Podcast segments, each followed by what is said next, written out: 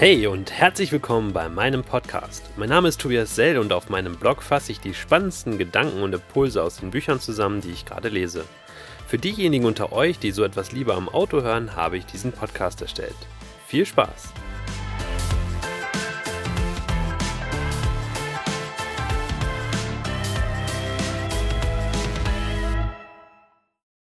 Cashflow Quadrant Seitdem ich über die Bücher, die ich lese, blogge, tausche ich mich öfter mit anderen Menschen darüber aus. Dabei bekomme ich immer wieder spannende Buchempfehlungen. Ein Buch, das mir mehrfach aus verschiedenen Ecken empfohlen wurde, ist Cashflow Quadrant. In dem Buch geht es vor allen Dingen um Geld und wie wir es verdienen. Dazu hat der Autor die verschiedenen Einnahmequellen in vier Quadranten eingeteilt. Angestellter, E, Selbstständiger, S, Geschäftsinhaber, B und Investor I.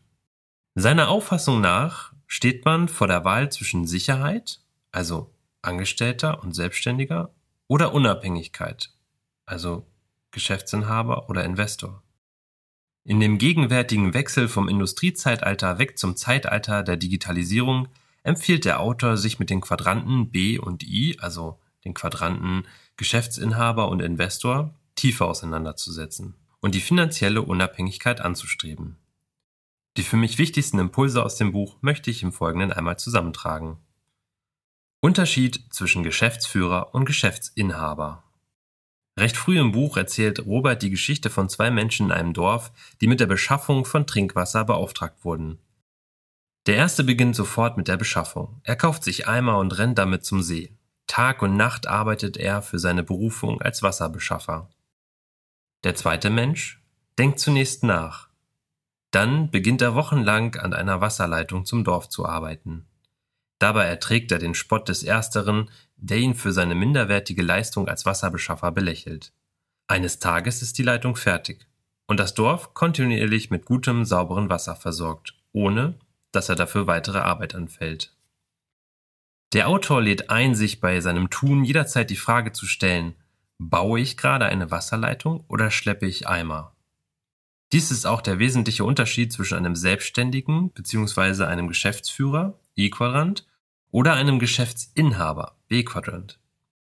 Letzterer kann sein Unternehmen mehrere Monate verlassen und es wächst während seiner Abwesenheit weiter.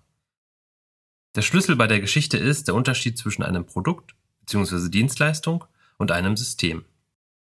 Auf dem Weg zur Unabhängigkeit ist das Ziel, ein System zu schaffen, bei der andere Leute und anderer Leute Geld für uns arbeitet. Ich musste bei der Geschichte an den Satz eines Dozenten denken. Er sagte, ich habe leider keine Zeit, die Axt zu schärfen, ich muss noch so viele Bäume fällen. Oft vergisst man vor lauter Arbeit, sich auf das große Ganze zu konzentrieren und sich zu fragen, wie kann ich mich ersetzbar machen? Wie kann ich Prozesse so definieren, dass Teile davon austauschbar sind? Wie kann ich ein System schaffen? Einer der Gründe, warum wir dazu neigen, die Sicherheit der Unabhängigkeit vorzuziehen, ist unsere Fehlerkultur. Bereits in der Schule lernen wir, dass Fehler etwas Schlechtes sind. Sie werden rot angekreidet und bescheren uns schlechte Noten. Dadurch haben wir systematisch gelernt, Fehler tunlichst zu vermeiden. Keine Angst vor Fehlern. Nach Schema X in Konzern Y arbeiten gibt uns diese trügerische Sicherheit. Wir können fast nichts falsch machen und bekommen dafür regelmäßig Gehalt, Urlaubsanspruch und Anspruch auf eine Rente. Unsere Geldanlage ist das Sparbuch, weil es dort keine Volatilität wie auf den Aktienmärkten gibt. Lieber bei 2% Inflation kalt enteignet werden, als mit waghalsigen Investitionen an der Börse oder anderen risikobehafteten Investmentmöglichkeiten etwas zu verlieren. Zitat aus dem Buch Der Grund, warum so viele Menschen den Erfolg nicht erreichen, ist, dass sie nicht oft genug scheitern. Fehler machen ist Teil des Lernprozesses, den man als Gründer, Unternehmer und Investor durchlaufen muss. Erfolg ist ein schlechter Lehrmeister. In einem vorherigen Beitrag bin ich schon einmal darauf eingegangen, wie trügerisch Erfolg sein kann, wenn man dessen Ursache nicht wirklich verstanden hat. Wenn ich die Ursache für meine Erfolge nicht verstanden habe, kann ich nicht richtig reagieren, sollte der Wind einmal drehen. Fehler, die wir machen, sind meist klare, wenn auch schmerzhafte Lektionen. Der Autor motiviert sich, seiner Vision zu stellen, breit zu sein, auf dem Weg viele Lektionen zu lernen und seine Talente richtig einzusetzen. Dabei steht der Aufbau eines selbstlaufenden Systems im Vordergrund.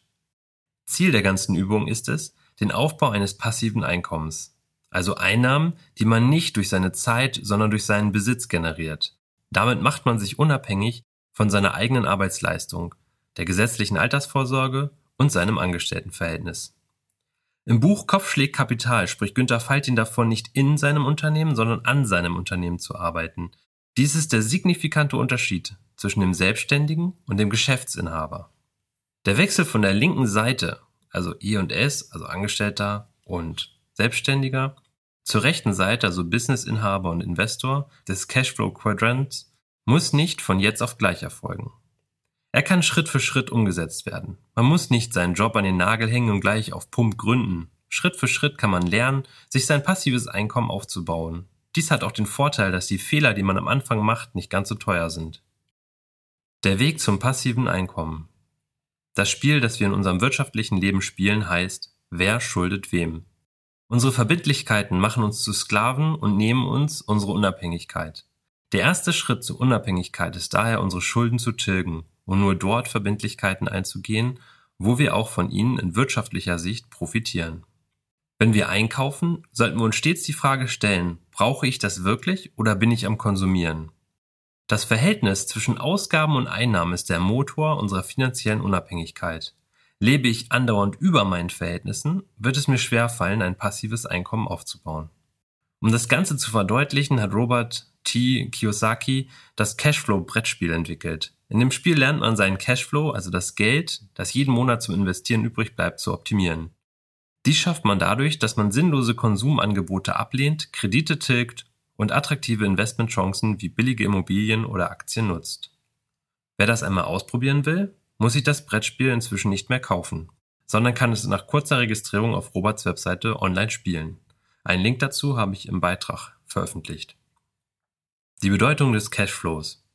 Mit einem gesunden Cashflow kann man die ersten Investitionen tätigen und sich durch kalkulierte Risiken ein Vermögen aufbauen. Dabei sollte man die Emotionen außen vor lassen. Vermutlich wird man scheitern. Aber nur, wenn man immer wieder aufsteht und dranbleibt, lässt sich am Ende ein passives Einkommen realisieren, so dass man nicht selbst, sondern das Geld für einen arbeitet. Geduld ist ein großer Faktor. Ein schönes Zitat aus dem Buch fasst das zusammen. Zu viele Menschen sind auf die Vorstellung vom schnellen Reichtum fixiert. Diesen Leuten wünsche ich Glück, denn Glück ist das, was sie brauchen. Bei jeder Niederlage sollte man sich bewusst werden, dass die Erfahrung unbezahlbar ist. Man hat vielleicht etwas Geld verloren, aber ist dafür um eine Erfahrung reicher. Dieser Erfahrungsschatz ist etwas, das uns nicht genommen werden kann. Mit der Zeit wird man reifen und dadurch immer schnellere und effektivere Entscheidungen treffen können. Wissen ist das Gut unserer Zeit. Unsere Gesellschaft verändert sich immer schneller. Wer nach der Schule aufgehört hat zu lernen, wird unweigerlich untergehen. Ein Zitat dazu aus dem Buch In den Zeiten der Veränderung treten die Lernenden das Erbe der Welt an, während die Gelernten feststellen, dass sie wunderbar dafür ausgerüstet sind, mit einer Welt zurechtzukommen, die nicht mehr existiert. Als Gründer und Informatiker begegne ich unserer aktuellen gesellschaftlichen Entwicklung mit Spannung. Die Digitalisierung wird viel von jedem verlangen.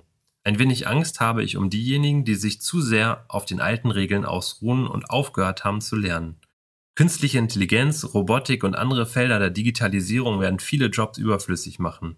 Nur dort, wo Menschen Verantwortung übernehmen und eigenständig Entscheidungen treffen, wird so schnell kein Computer die Arbeit übernehmen. Ob für alle Menschen genug Arbeit da sein wird, weiß ich nicht. Ob ein bedingungsloses Grundeinkommen die Probleme löst, vermag ich auch nicht zu sagen.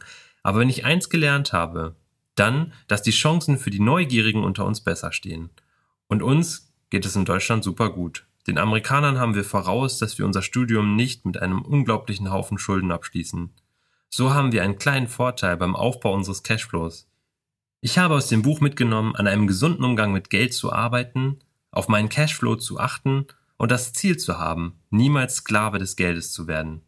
Denn wie sagt man so schön, Geld ist ein guter Diener, aber ein schlechter Herr.